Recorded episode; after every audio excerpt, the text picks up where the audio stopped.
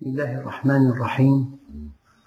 الحمد لله رب العالمين، والصلاة والسلام على سيدنا محمد الصادق الوعد الأمين. اللهم لا علم لنا إلا ما علمتنا، إنك أنت العليم الحكيم. اللهم علمنا ما ينفعنا، وانفعنا بما علمتنا، وزدنا علما، وأرنا الحق حقا وارزقنا اتباعه، وأرنا الباطل باطلا وارزقنا اجتنابه، واجعلنا ممن يستمعون القول فيتبعون أحسنه، وأدخلنا برحمتك في عبادك الصالحين. أيها الإخوة المؤمنون، مع الدرس الثاني من دروس سورة النساء، ومع الآية الثانية من هذه السورة، وهي قوله تعالى: وآتوا اليتامى أموالهم ولا تتبدلوا الخبيث بالطيب ولا تأكلوا أموالهم إلى أموالكم إنه كان حوبا كبيرا. أيها الإخوة الكرام، في الآية الأولى: يا أيها الناس اتقوا ربكم، اتقوا أن تعصوه، اتقوا أن تخالفوا أمره، اتقوا أن تحيدوا عن صراطه. ومن تفصيلات هذا الانحراف وهذا الحيدان وهذا التقصير موضوع اليتامى. اليتيم أيها الإخوة من فقد أباه أو أمه أو فقد كليهما. والنبي عليه الصلاة والسلام يبين أنه لا يتم بعد الحلم. لو أخذنا نص التعريف أن كل من فقد أباه أو أمه أو فقد كليهما يتيم، فكلنا أيتام، في معظمنا أيتام، لكن النبي عليه الصلاة والسلام أشار إلى أنه لا يتم بعد حلم. من كان بالغا لا يسمى يتيما. وشيء آخر حينما يقول: فألقي السحرة ساجدين، لا يمكن لساحر أن يسجد، فإذا سجد ليس ساحرا، عابد لله. يعني ألقي من كانوا من قبل سحرة. فإذا تحدث الله عن الأيتام، من كانوا أيتاما سابقين. أيها الإخوة، في قوله تعالى: فأما اليتيم فلا تقهر، اليتيم فقد أباه، والأب أكبر دعم للإنسان. قل إن كان آباؤكم وأبناؤكم وإخوانكم وأزواجكم، بدأ بالأب لأنه موطن اعتزاز وموطن قوة، والأب يرعى ابنه. أودع الله في قلب الأب رحمة تكفي كي يرعى أولاده. لذلك قد لا تجد في القرآن وصية للآباء بأبنائهم، لأن رعاية الابن طبع في الإنسان، جزء من طبعه. يعني كأن الله سبحانه وتعالى من أجل أن تستمر الحياة ومن أجل أن يعتنى بالصغار، أودع في قلب الآباء والأمهات ابتداء محبة أولاده. فالأب المؤمن وغير المؤمن، والأم الفاسقة وغير الفاسقة، أية أم وأي أب في الأصل، وهذا في الأعم الأغلب، عنده رغبة قوية أن يرعى أولاده. أما إذا فقد الابن أباه، يعني بموت أو شكل من هذا الشكل القبيل، فقد الدعم، فقد الإمداد، فقد الرعاية، فقد التوجيه، فقد العطف، فقد الحنان، فقد الإنفاق.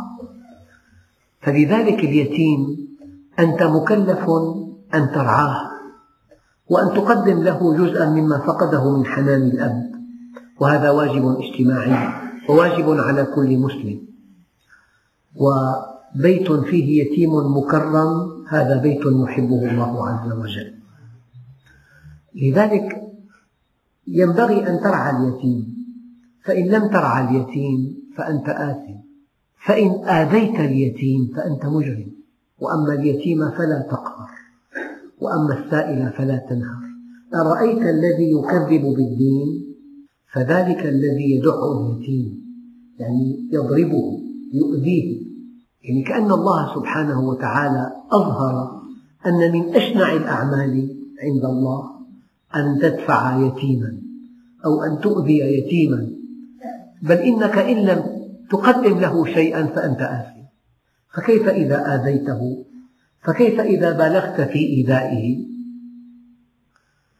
لكن هذا اليتيم بعد أن يبلغ سن الرشد لا يبقى يتيما، من حقه أن يأخذ ماله، والأموال كما تعلمون قد يرثها اليتيم عن أبيه، لكن لأنه صغير لا يستطيع أن يدير هذا المال. فالشرع نظم نظاما رائعا أن لكل يتيم وصي يتولى أمره، وفي الأعم الأغلب ينبغي أن يكون هذا الوصي من أقربائه، ممن عرفوا بالصلاح والاستقامة والعدل والرحمة والورع، فما من وصي إلا وهو من الأقرباء إجمالا. ويبالغون في هذا فيضعون ناظرا للوصي، يعني وصي ومن يراقب هذا الوصي لحرمة مال اليتيم. لكن هذا اليتيم لا يعطى ماله لأنه لا يستطيع أن يديره. وكذلك السفيه الكبير، السفيه الكبير أيضا يحجر على أمواله، فالذي لا يستطيع إدارة أمواله أو الذي ينفق ماله إنفاقا عشوائيا فيه إتلاف للمال، فإذا كان كبيرا فهو سفيه، والسفيه محضر عليه أن يدير ماله، يلقى ما يسمى بالحجر على تصرفاته، فلا يستطيع أن يبيع ولا أن يشتري. والصغير كذلك لضعف إدراكه لا يستطيع. أما إذا كبر هذا اليتيم ينبغي أن يدفع إليه ماله. أما إذا كان صغيرا يدفع إليه مال كي يأكل منه وكي يكتسي منه، فما كان دون سن الرشد ينبغي أن يدفع إليه مال من ريع ماله. وارزقوهم فيه، ينبغي أن تنفق عليه من ربح ماله لا من أصل ماله كي تنمي ماله.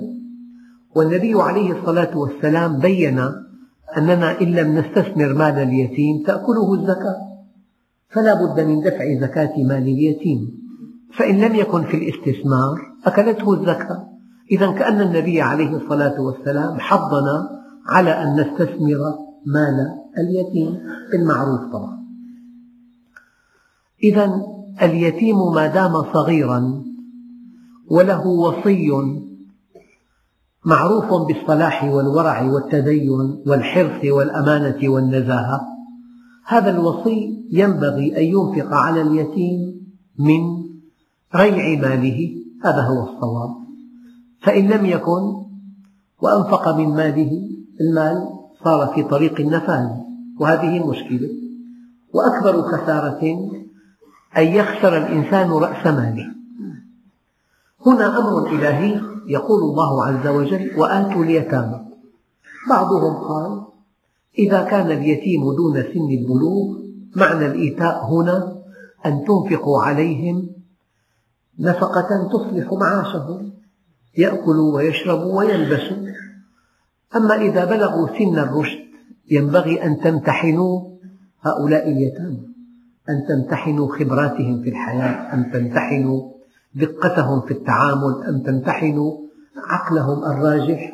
إن أنستم منهم رشدا فادفعوا إليهم كل أموالهم.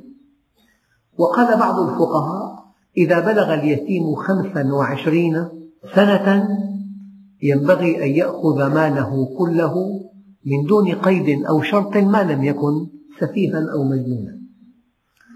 إذا كأن هذه الآية بعد الإيجاز الأول يا أيها الناس اتقوا ربكم تفيد أن من بنود التقوى حسن التعامل مع مال اليتيم، ولحكمة أرادها الله عز وجل.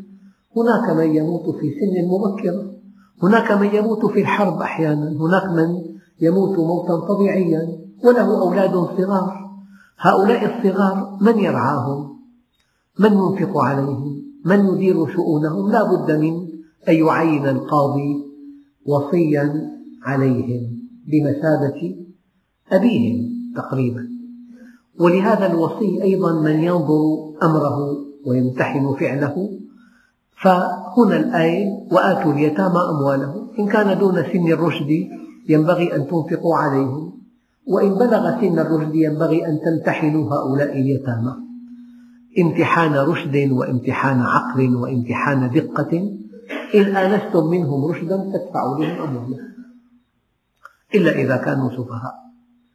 لكن ما دام الله عز وجل قد وجهنا أن ننفق عليهم من ريع أموالهم، إذا الأولى أن نستثمر أموالهم. العلماء لهم وقفة لطيفة متأنية، أنه في الأعم الأغلب إذا كان الذي يستثمر أموال اليتامى غنيا ينبغي أن يستعفف عن أن يأخذ شيئا مقابل هذا الاستثمار. أما إذا كان فقيرا أي كان محتاجا له أن يأكل بالمعروف، والأكل بالمعروف حدده العلماء بالقاعدة التالية: أن يأخذ أجر المثل أو حاجته، أن يأخذ أجر المثل أو حاجته أيهما أقل. لو أن يتيما وضع مع إنسان 1,000,000 ليرة وكان ريع هذا المبلغ 100,000 في العام، وكان هذا الذي يدير أمواله يكفيه 50,000 طربا، الأرقام لا تعني شيئا. لو أن هذا الذي يدير أمواله يكفيه 50,000 ينبغي أن يكتفي بال50. إن كان الربح 40,000 وهو محتاج إلى 50 ينبغي أن يكتفي بال40. يأخذ حاجته أو يأخذ أجر المثل أيهما أقل. هذه قاعدة رائعة في أخذ الأجر على استثمار أموال اليتامى. وكل هذه المعاني بسطها الفقهاء في قوله تعالى وآتوا اليتامى أموالهم ولا تتبدلوا الخبيث بالطيب.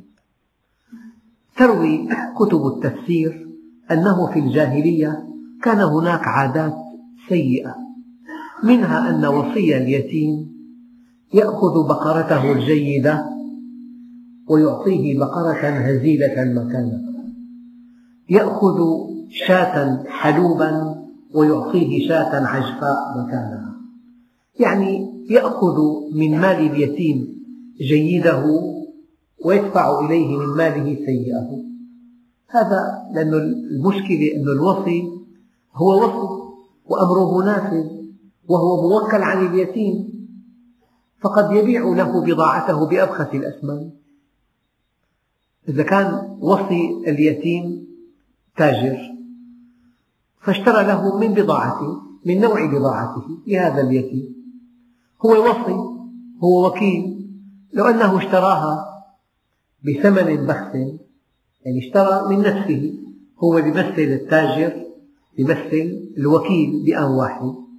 فربنا عز وجل يقول ولا تتبدلوا الخبيث بالطيب، أن تأخذوا أطيب أموال اليتيم وأن تدفعوا بدلا منه أسوأ أموالكم، هذا أيضا ممنوع.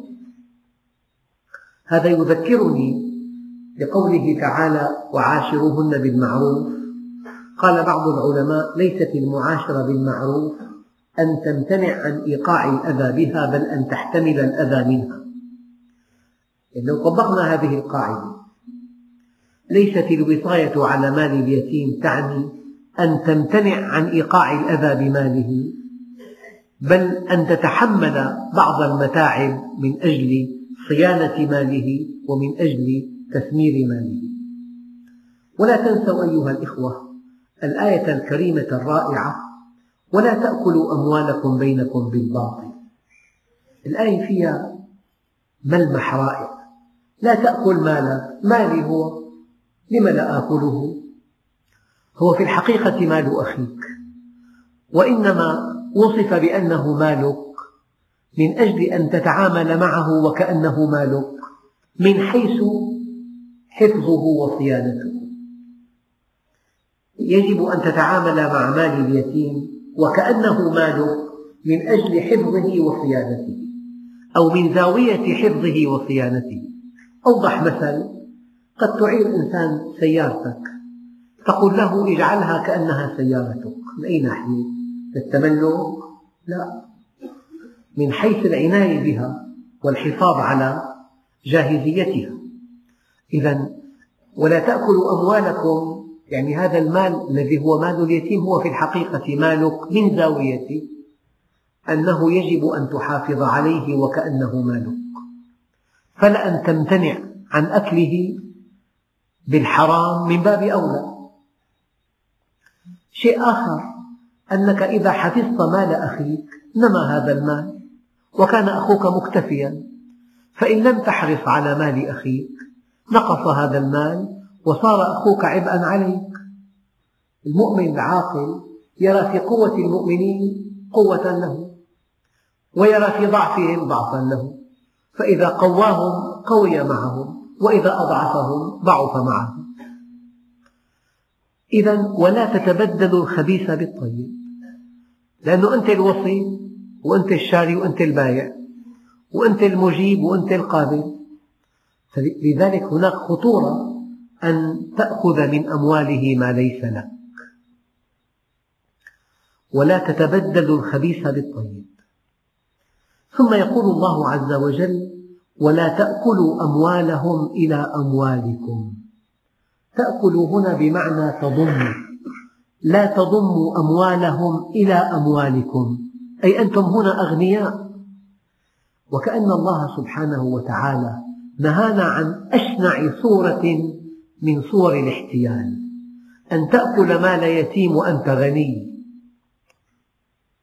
هذه صورة لا توصف، أن تأكل مال اليتيم الضعيف الفقير وأنت غني. ولا تأكلوا أموالكم إلى أموالهم، إنه كان حوبا كبيرا، إنه كان إثما كبيرا. الحوب هو الإثم، أي تأسوا إثما كبيرا. ليس معنى ذلك أن تأكل ماله إذا كنت فقيرا. الله جل جلاله قد يأتي بالحالة الدنيا لينهى عما فوقها، ولا تقل لهما أف. في حال الدنيا كلمة أف ممنوع أن تقولها لأمك وأبيك، طبعا أن تقسو عليهما بالكلام من باب أولى، أن تدفعهما بيدك من باب أولى. هنا معكوسة، هنا جاء الشارع الحكيم بأشنع صورة، أن تأكل ماله وأنت غني. طبعا هذه شناعة ما بعدها شناعة. ولا تأكلوا أموالهم إلى أموالكم، أي لا تضموا أموالهم إلى أموالكم. المشكلة أن الطفل الصغير ليس في قدرته أن يحاسبك. يعني مثلا ماذا يفعل بعضهم؟ معه أموال يتيم، هو تاجر، البضاعة غير معروفة، ربحها غير معروف، يا ترى تباع أو لا تباع؟ هذه في علم الله، يستثمر بها مال اليتيم. فإن خسر ماذا يقول؟ سبحان الله، هيك الله ترتيبه. وإن ربحت جس بها السوق، أدخل ماله الذي يملكه هو في هذه الصفقات. يعني عمل مال اليتيم دريئة جس بها السوق، فإن ربحت هذه الصفقة أدخل ماله الأساسي، وإن لم تربح يعني عرف على حساب غيره، عرف نوع هذه البضاعة ومدى صلاحيتها ورواجها على حساب اليتيم. هذا المعنى أشار إليه النبي عليه الصلاة والسلام فقال: ولا تجعل ماله دون مالك، لا تجعل ماله دون مالك تجس به السوق، فإن ربحت هذه الصفقة أدخلت مالك الأساسي، وإن لم تربح اعتذرت بالقضاء والقدر. لكن ما الذي ينبغي أن تفعله في مثل هذه الحالة؟ ينبغي أن تستثمر مال اليتيم في صفقة ربحها شبه مضمون. كل تاجر عنده بضاعة تباع بشكل مستمر وأرباحها ثابتة وليس فيها إشكال إطلاقا. ينبغي أن تستثمر مال اليتيم في مثل هذه الصفقات، الصفقات التي تباع بوقت قصير وأرباحها مجزية. من يعرفها؟ الذي يستثمر يعرفها. لذلك محرم أن تجعل من مال هذا اليتيم يعني مجسا للسوق أو دريئة تحفظ به مالك، ولا تجعل ماله دون مالك، ولا تتبدل الخبيث بالطيب، ولا تأكلوا أموالهم إلى أموالكم إنه كان حوبا كبيرا، إنه كان إثما كبيرا. هذه القضايا المالية. وهناك تفاصيل في كتب الفقه كيف يمتحن اليتيم، وكيف يدفع له ماله، وكيف على وصي اليتيم أن يشهد على ماله الذي أخذه شهودا عدولا، وكيف ينفق على اليتيم قبل أن يبلغ سن الرشد، كيف ينفق، مستوى الإنفاق، حجم الإنفاق، كيف يعامل هذا اليتيم، كيف يؤدب هذا اليتيم، أيضربه؟ رجل سأل النبي عليه الصلاة والسلام أفأضربه؟ قال نعم عليه الصلاة والسلام. مما تضرب منه ولدك، إذا ارتكب ولدك إثم يقتضي أن يؤدب ينبغي أن تؤدب هذا اليتيم. الآن في قضية اجتماعية دقيقة جدا مرتبطة بهذا الموضوع. أنت قريب وتحت وصايتك يتيمة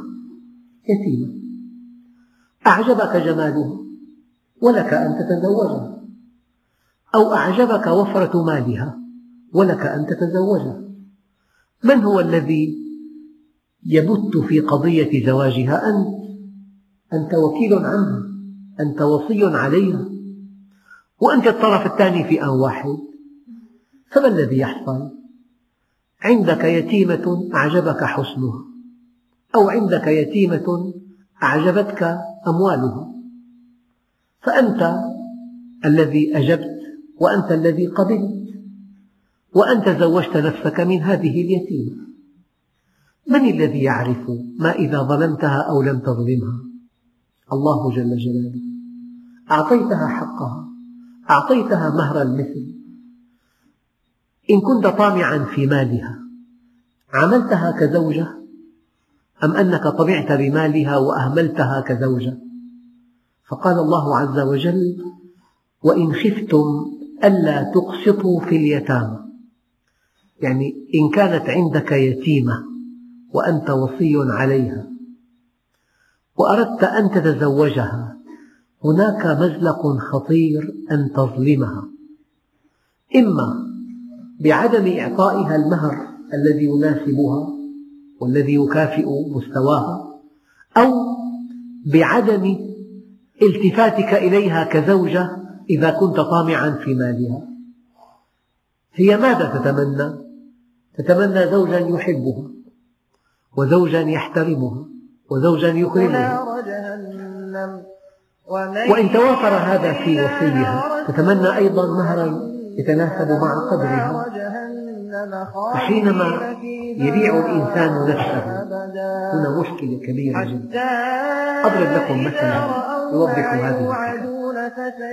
لو أن لك قريبة وضعت معك مالا يستثمر، وأنت عندك معمل نتيج، خبرتك في القيود، خبرتك الجيدة في القيود، فهذه القريبة أعطتك مبلغ منها بقصد أن تستثمره وأن يكون الربح بينكم.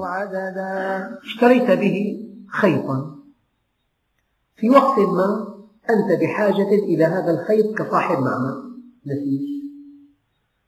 أنت الآن شخصية متزوجة، أنت وكيل هذه القريبة التي وضعت معك مالا للاستثمار، وأنت طرف آخر في شراء هذه الصفقة كصاحب معمل. ما الذي يمنع أن تشتري هذه البضاعة بثلثي قيمتها؟ التي أعطتك المال لا تعلم بالأسعار، وضعته عندك ووثقت بأمانتك، فأنت حينما تبيع نفسك أو تشتري من نفسك هناك مزلق خطير لذلك بعض المذاهب منع أن يبيع الإنسان نفسه، ممنوع، لا ينعقد هذا البيع ما دام أنت الشاري وأنت البائع، فهناك مزلق خطير جدا أن تشتريه بأبخس الأثمان، أو إن بعتها لهذه المستثمرة أن تبيعها بأغلى الأثمان، تشتري بأبخس وتبيع بأغلى. لذلك بعض المذاهب منعت أن يبيع الإنسان نفسه، لكن بعض المذاهب الأخرى قالت لو أنك أردت أن تبيع هذا الخيط الذي هو لقريبة لك تستثمر عندك مالا، لو سألت أسعار الخيط في السوق الكيلو ب100 ليرة وكتبت سألنا فلان سألنا فلان سألنا فلان كيلو ب100 ليرة وأنت اشتريته منها ب105 ليرة، سمعت استقطاع، معك معلومات مسجلة، وأنت ورعا ودفعا للشبهة اشتريت بأغلى مما ينبغي، ما في مشكلة. طبعا سقت هذا المثل لأنه دقيق جدا. وهذا اليتيم الذي بيدك ماله، هذه حالة مشابهة تماما، أنت البائع وأنت الشاري، أنت المجيب وأنت القابل.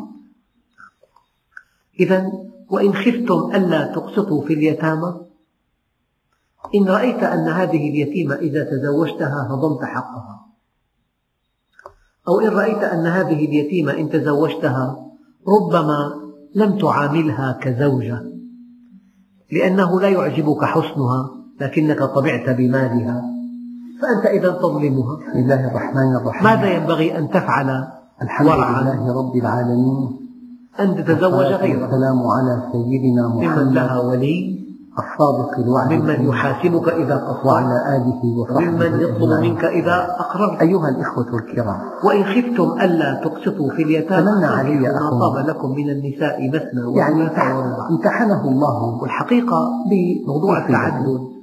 أنا أتحدث في درس من الأحد عن وضع المعاقي الذين عددوا، يتوهمون أن التعدد هو الأصل، والذين لم يعددوا يظنون أن تبقى على واحدة هو الأصل. والحقيقة الدقيقة أن التعدد ليس إلزاميا، لكن الله سمح به. كلام دقيق واضح جدا. ليس التعدد إلزاميا، لكن الله سمح به، وسمح به لأسباب أساسية في الحياة. لكن الشيء الذي يدهش أن الله سمح به ولم يطالبك ببيان السبب، بل طالبك بالعدل. لو أن الله سمح لك بالتعدد وطالبك ببيان السبب لاضطررت أن تفضح نفسك.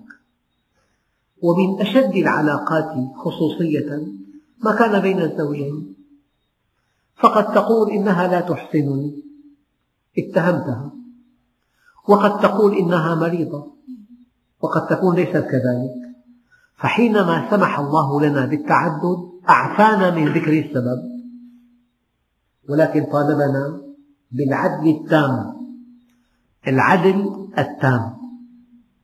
ذكرت لكم سابقا أن برنامجا حول التعدد بني هذا البرنامج على أسئلة لكبار المعنيين بهذا الأمر في الشرق. فجاء سؤال إلى أستاذة في الجامعة تسأل عبر الهاتف عن رأيها في التعدد. الفعل إجابتها كانت رائعة. قال: كيف أدلي برأيي في التعدد وقد سمح الله به؟ خالق السماوات والأرض سمح بالتعدد. ذلك أنه في دين الإسلام ليس هناك زوجة وخليلة، ليس هناك زوجة وعشيقة، ليس في الإسلام إلا زوجة، علاقة واضحة وضوح الشمس، تكون تحت ضوء النهار دون خوف ولا وجل ولا تستر ولا سرية ولا كتمان. الزواج من السنة أن يشهر، وهذا الذي يفعله الأزواج يوم عرسهم، يشهرون هذا الزواج بأساليب عديدة. فنحن ليس في الإسلام شيء نستحي أن نفعله علنا، فإذا كان في أسباب تقتضي أن يكون لهذا الزوج زوجة ثانية، لو أن الأولى لا تنجب أن نلقيها في الطريق، لا، نبقيها ونعاملها أكرم معاملة ونبحث عن زوجة تنجب.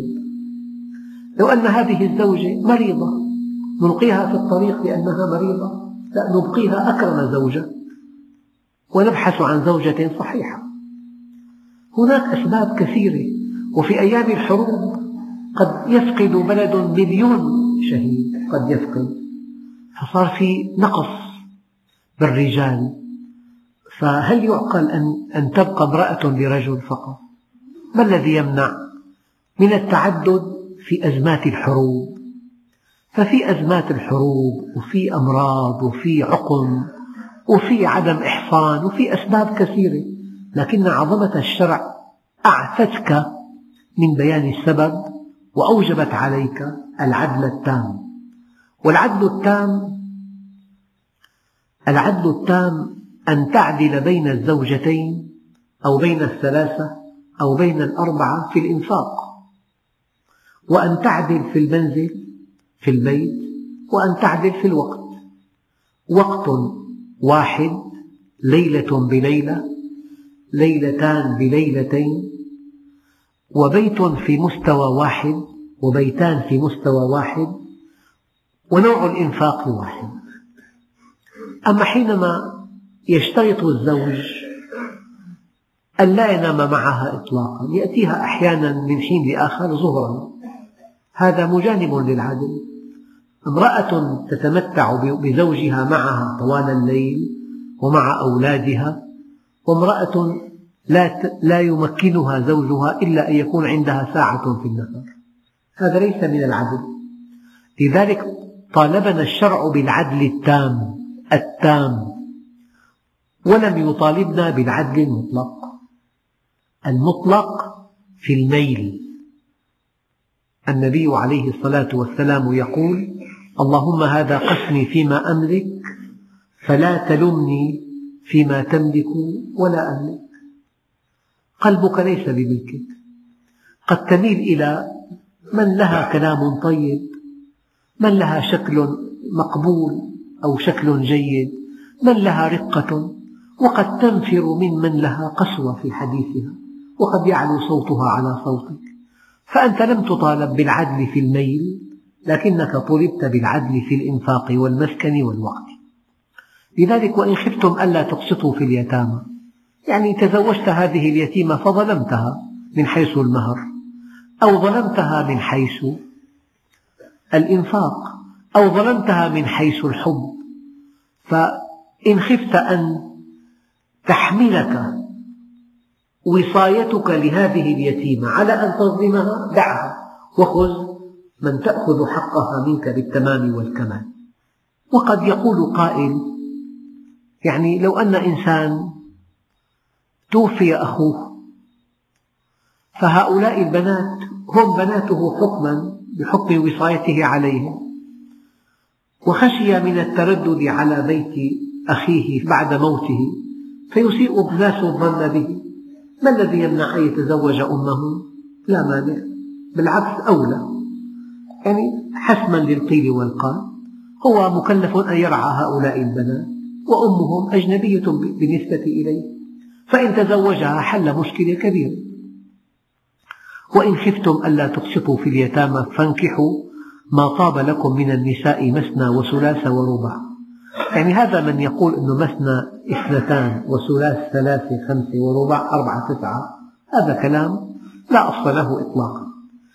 لك أن تتزوج امرأتين أو 3 نساء أو 4. وقد تروي بعض الكتب إنسانة جاءت سيدنا عمر تشكو زوجها بلطف بالغ، قالت: يا أمير المؤمنين، إن زوجي صوام بالنهار قوام بالليل. يبدو أن سيدنا عمر كان مشغولا، قال لها: بارك الله لك بزوجك. فعنده أحد الصحابة قال: يا أمير المؤمنين، إنها لا تمدحه، إنما تشكوه ولكن بأدب.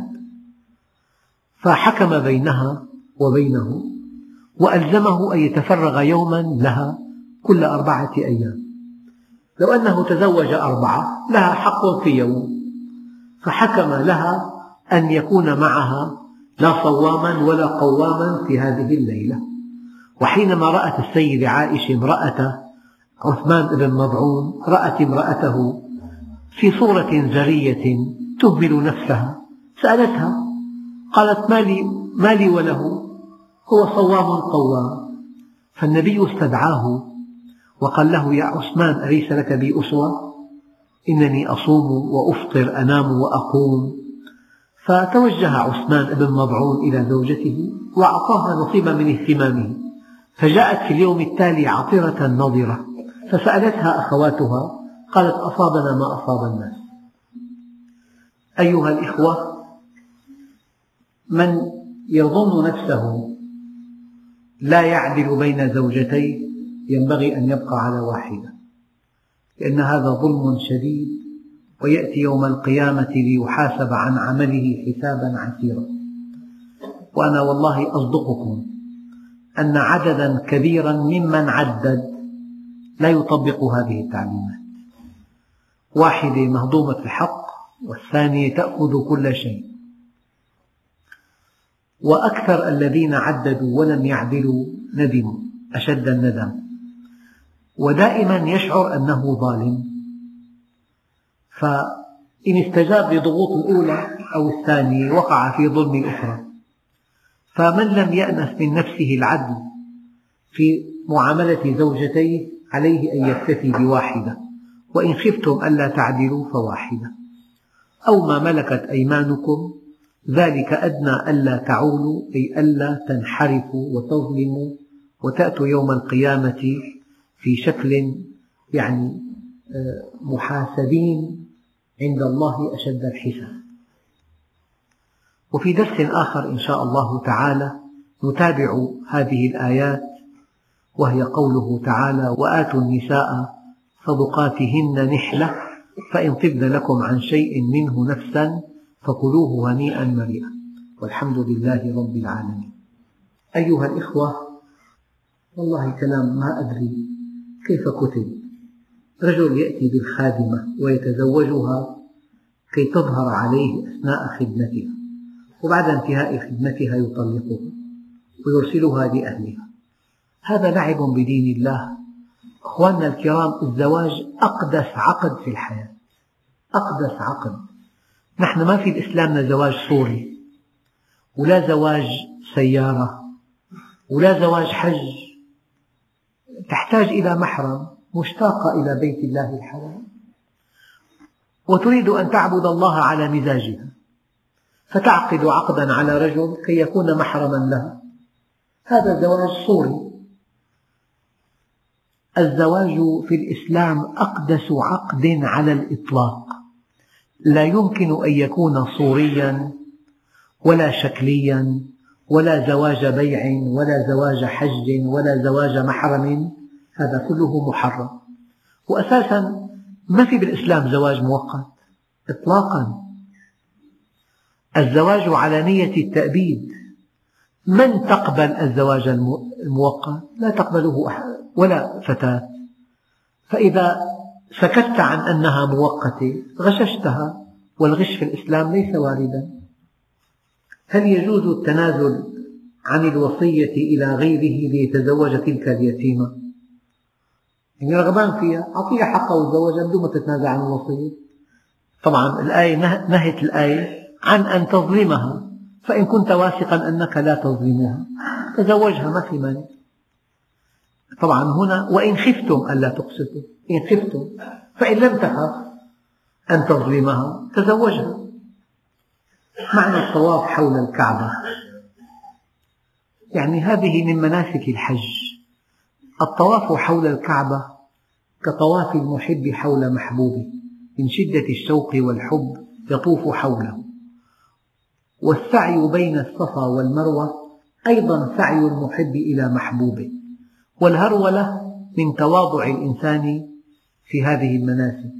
في أشخاص إذا هرولوا يعني لم يبقوا على هيبتهم. الكبراء لا يهرولون، لكن الله ألزمنا أن نهرول بين الصفا والمروة أو بين الميلين الأخضرين كي نتواضع لله عز وجل. واضع مبلغ بدون فائدة، أي مؤسسة ربوية تعطي فوائد أو تأخذ فوائد هذه مؤسسة ربوية لا ينبغي التعامل معها، وإلا كان هناك حرج. هل يجوز عند الدعاء إلى الله الاستنجاد بالأولياء والنبيين والصالحين على الرغم من معرفتنا بأن بين العبد وربه لا حاجز بينهم؟ لأنه ما في أي حاجب بينك وبين الله. أنت حينما تتوسل بالنبي عليه الصلاة والسلام لا من باب أنك تعتقد أنه ينفعك مستقلا عن الله، هذا مستحيل. ومن اعتقد أن النبي ينفعه استقلالا عن الله عز وجل وقع في الشرك. لكن الله عز وجل يعني لك أن تدعوه بإخلاص، لقول الله عز وجل والله ورسوله أحق أن يرضوه، يعني إرضاء النبي عين إرضاء الله، وإرضاء الله عين إرضاء النبي. أما حينما تدعو النبي بذاته واعتقادا منك أنه ينفعك أو يضرك بذاته استقلالا عن الله عز وجل فهذا شرك، لأن الله عز وجل يقول قل لا أملك لكم نفعا ولا ضرا. أبلغ من ذلك، قل لا أملك لنفسي نفعا ولا ضرا، فإذا كنت لا أملك لنفسي نفعا ولا ضرا فلأن لا أملك لكم نفعا ولا ضرا من باب أولى. هل يجوز لإنسان أن يغير منكرا بيده وهو يعرف بنفسه أنه ليس قادرا على هذا وقد أجبر نفسه أن يغير هذا المنكر، فإذا وقع في هلاك شديد ما حكم ذلك؟ الحقيقة ما كلفك الله من أجل أن تنكر المنكر أن تفقد حياتك، ما كلفك الله من أجل أن تنكر المنكر أن تنشأ فتنة أشد من المنكر نفسه. فأنت حينما تنكر بلسانك والله يعلم أنه بإمكانك أن تنكر بيدك لا يقبل إنكارك باللسان، وحينما تنكر بقلبك والله يعلم أنه بإمكانك أن تنكر بلسانك لا يقبل منك إنكار القلب. الله وحده يعلم.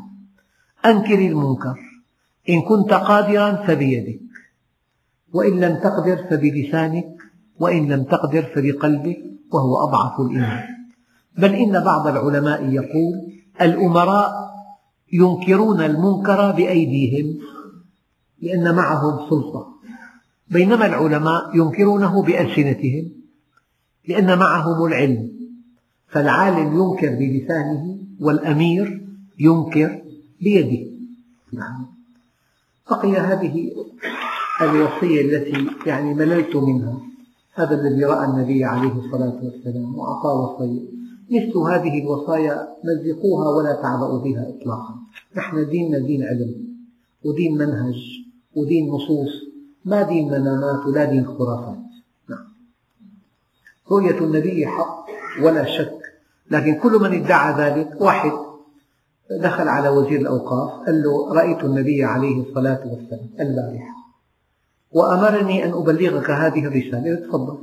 قال له عيني في وظيفة عندك. قال له متى رأيته؟ قال له الساعة 12 بالليل. قال له والله أنا رأيته الساعة 4. قال لي كذاب لا تصدقه. لماذا النهاية؟ والحمد لله رب العالمين.